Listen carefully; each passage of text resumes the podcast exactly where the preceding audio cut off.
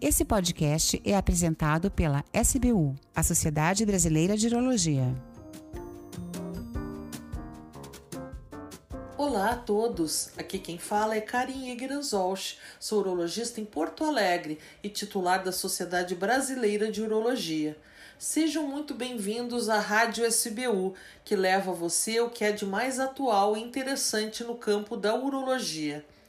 Estamos no Novembro Azul e por isso dedicamos o mês inteiro a temas ligados à saúde masculina. Nos episódios anteriores, conversamos sobre o que é o câncer de próstata e quais são os fatores relacionados. Depois falamos sobre o exame de toque retal, que ainda gera muitas dúvidas.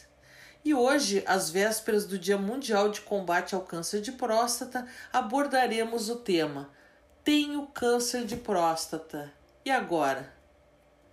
O que será que acontece quando o homem tem esse diagnóstico? Quais são as perspectivas de cura e de tratamento? Será sempre necessário operar?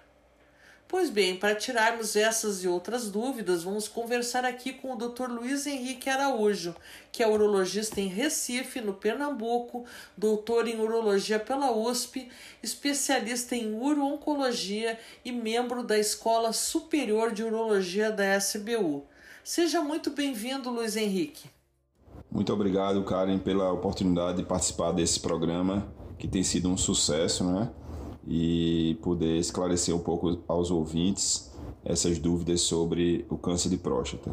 Queria parabenizar também a SBU, a Sociedade Brasileira de Urologia, pelo excelente projeto e por levar todas essas informações à nossa população.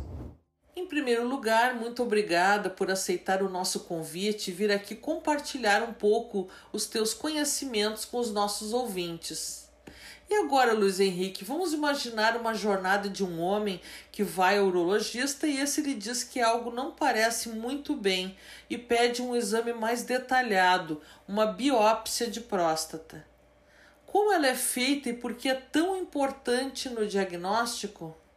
Bom, a biópsia de próstata é o exame que confirma o diagnóstico né, do câncer de próstata.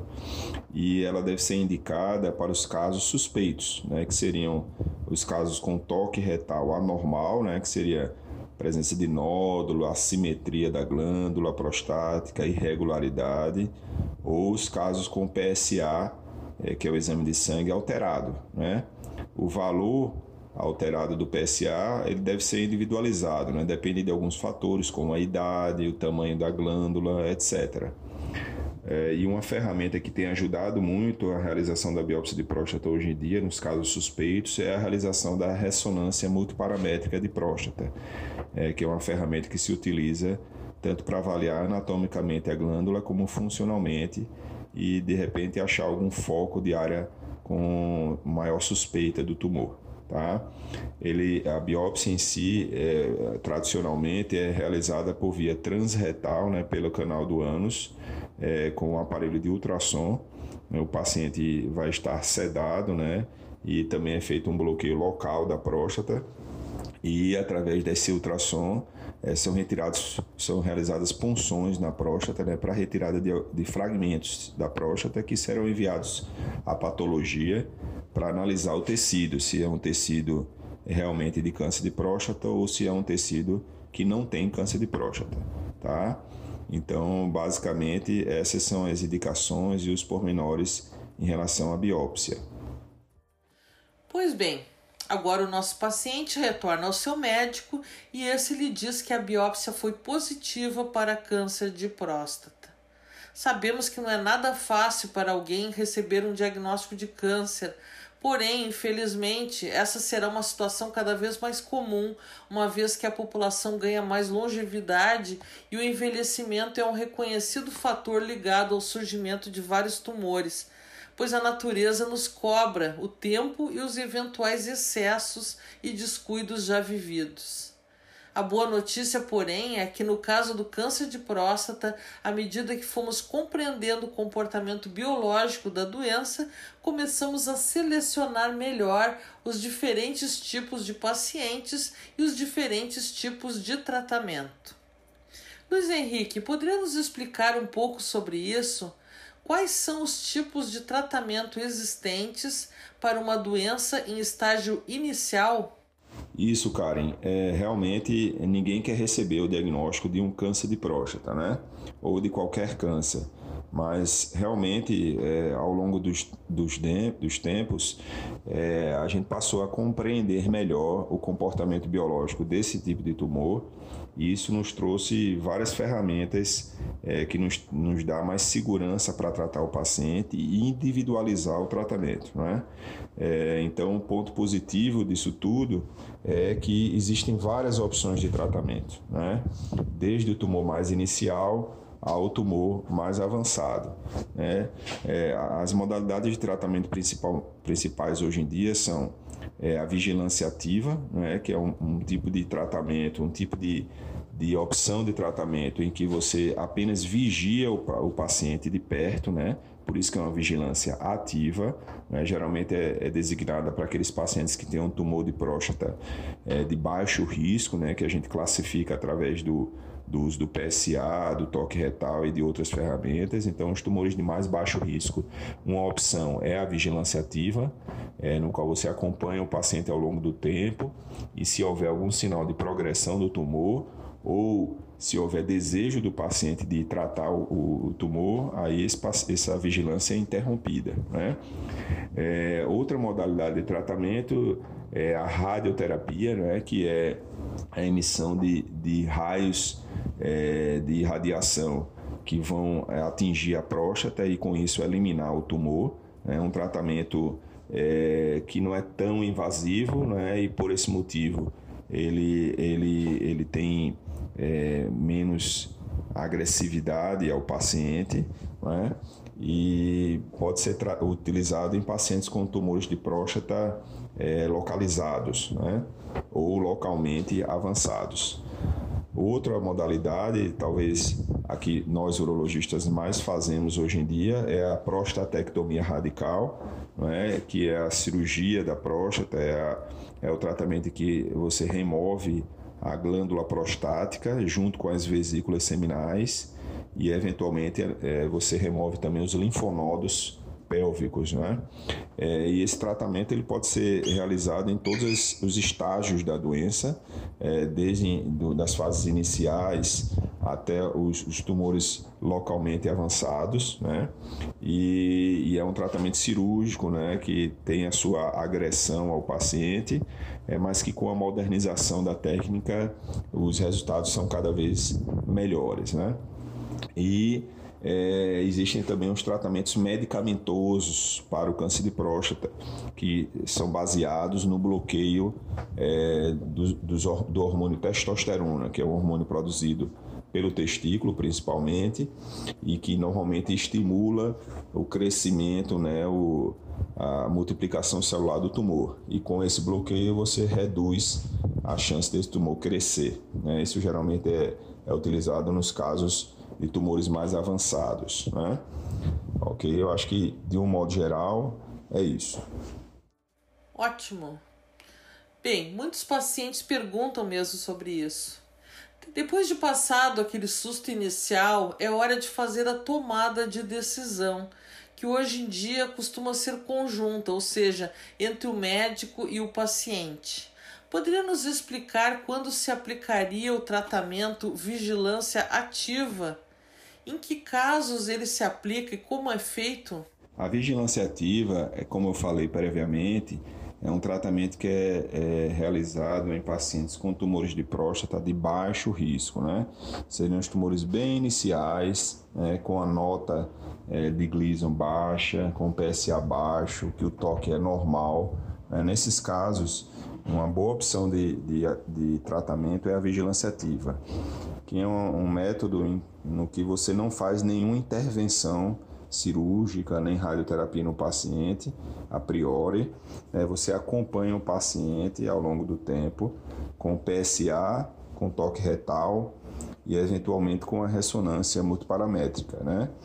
Ah, é, o, o intuito, o objetivo da vigilância é que, como são tumores é, muito iniciais e que provavelmente não vão progredir, é, você evitaria a agressão do tratamento ativo no paciente, né? E assim preservaria as funções do paciente, como a continência e a função sexual, principalmente.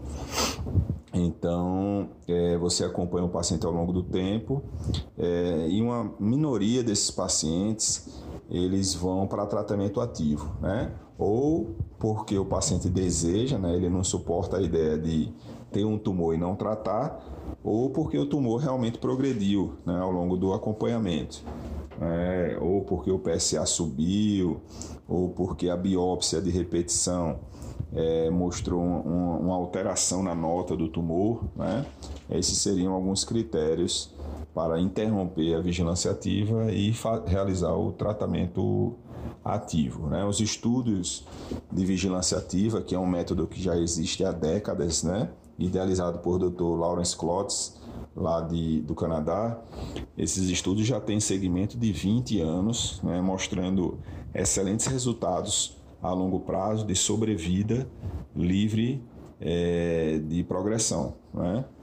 É, com 98, 99% dos pacientes é, com vivos, né, apesar da, da presença do tumor. Bom, falemos agora então da cirurgia, a prostatectomia radical. Quando ela é indicada, quais são as vias de acesso, suas taxas de sucesso e de eventuais complicações?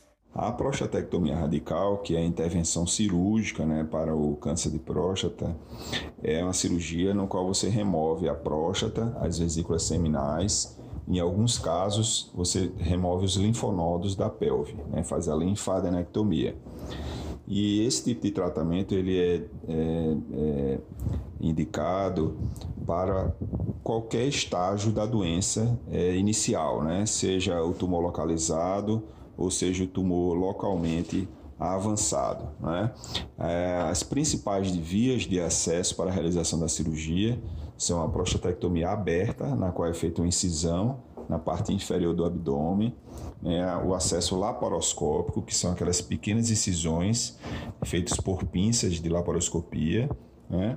O acesso robótico, que é um acesso mais moderno, é, no qual é utilizado a laparoscopia né, com a ajuda do, do robô, né, o, o robô da Vinci.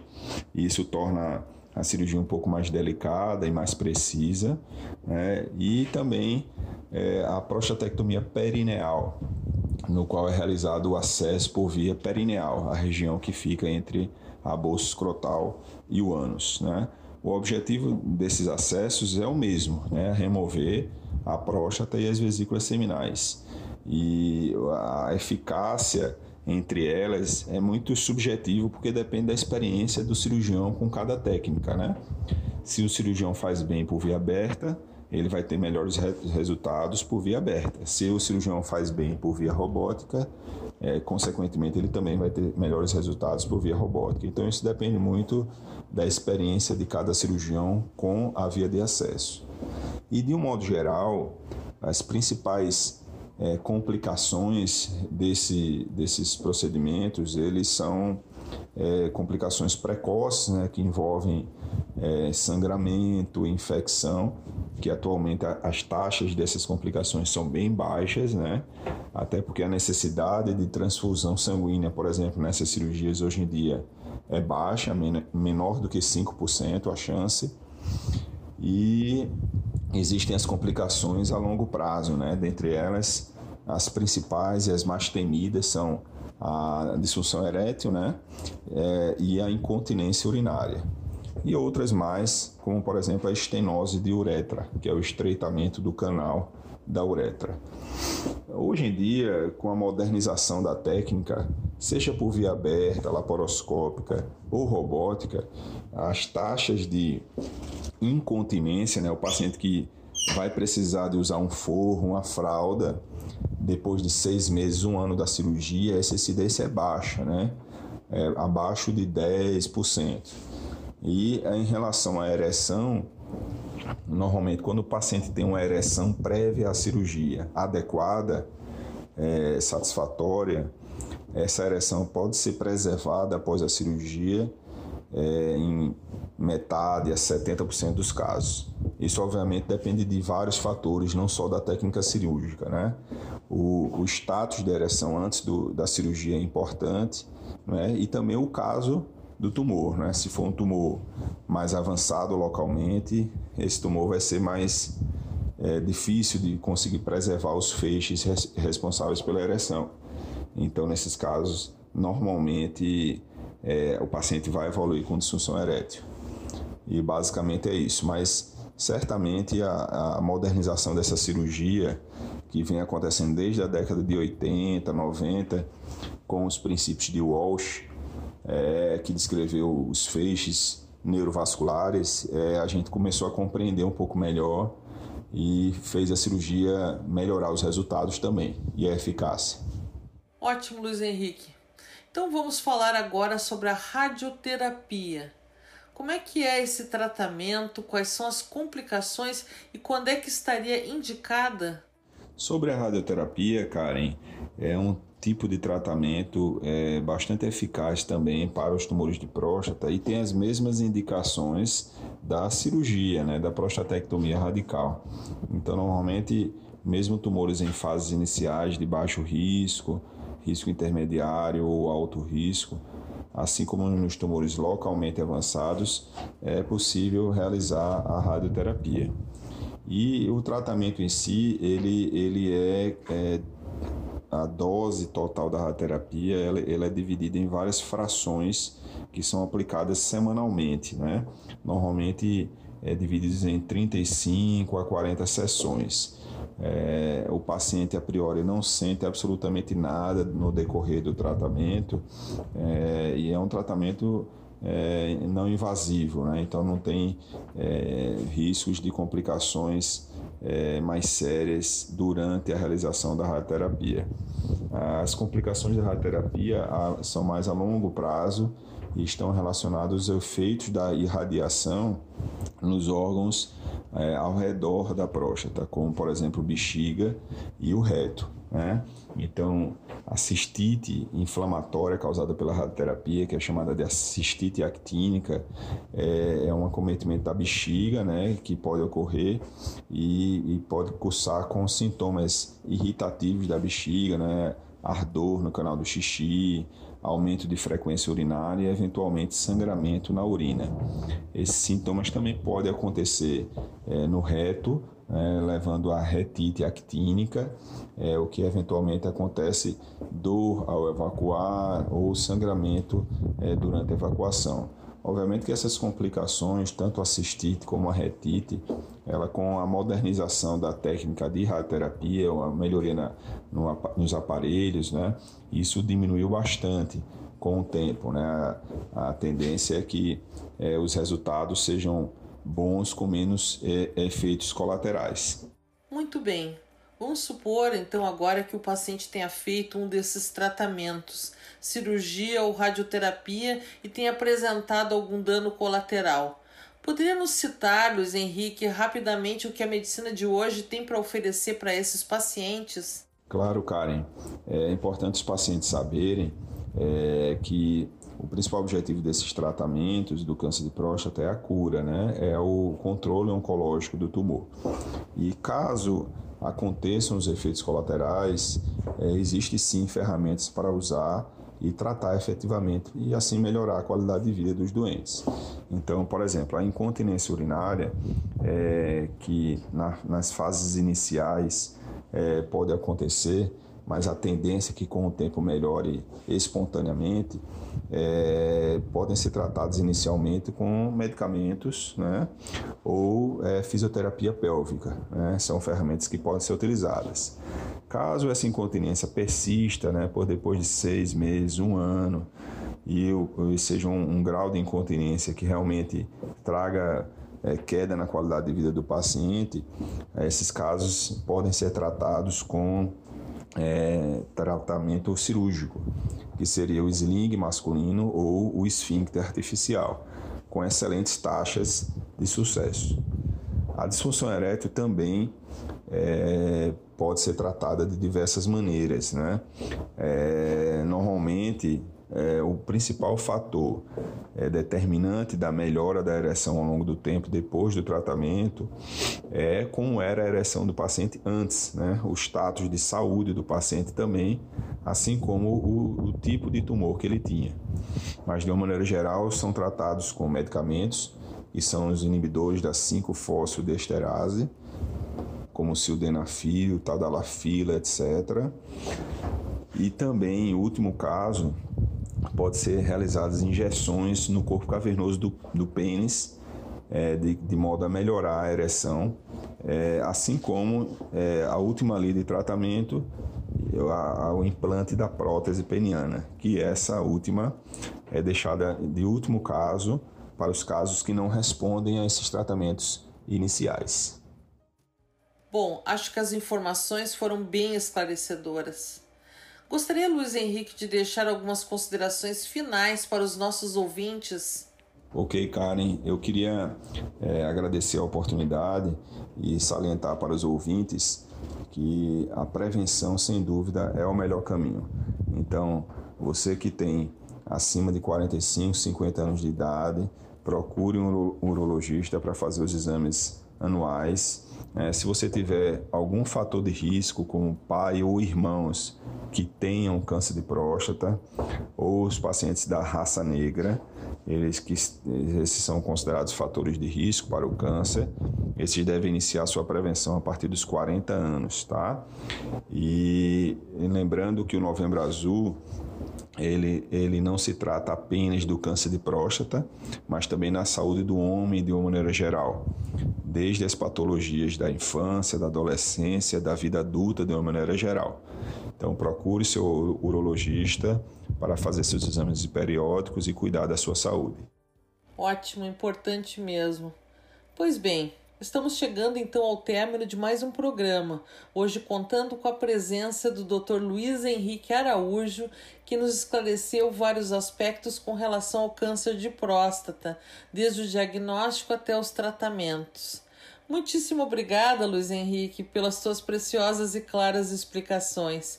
Tenho certeza de que os nossos ouvintes puderam aprender muito com os teus conhecimentos. Esperamos revê-lo em outros programas. Bom, muito obrigado mais uma vez, Karen, pelo convite. Agradeço também à Sociedade Brasileira de Urologia pelo importante papel que vem desempenhando em, em informar a população sobre as principais patologias urológicas e para mim foi um grande prazer poder participar. Muito obrigado. Ok, Luiz Henrique, muito obrigada de novo. Também agradeço aos nossos ouvintes, que são cada vez mais numerosos e que têm nos prestigiado sempre com a sua audiência, anunciando já o próximo episódio, onde abordaremos um importante tema. Já fiz o tratamento do câncer de próstata. Estou curado?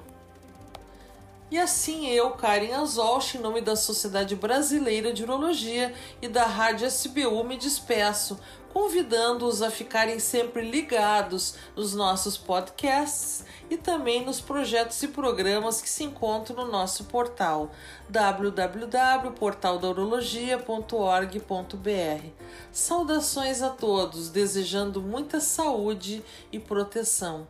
Até a próxima!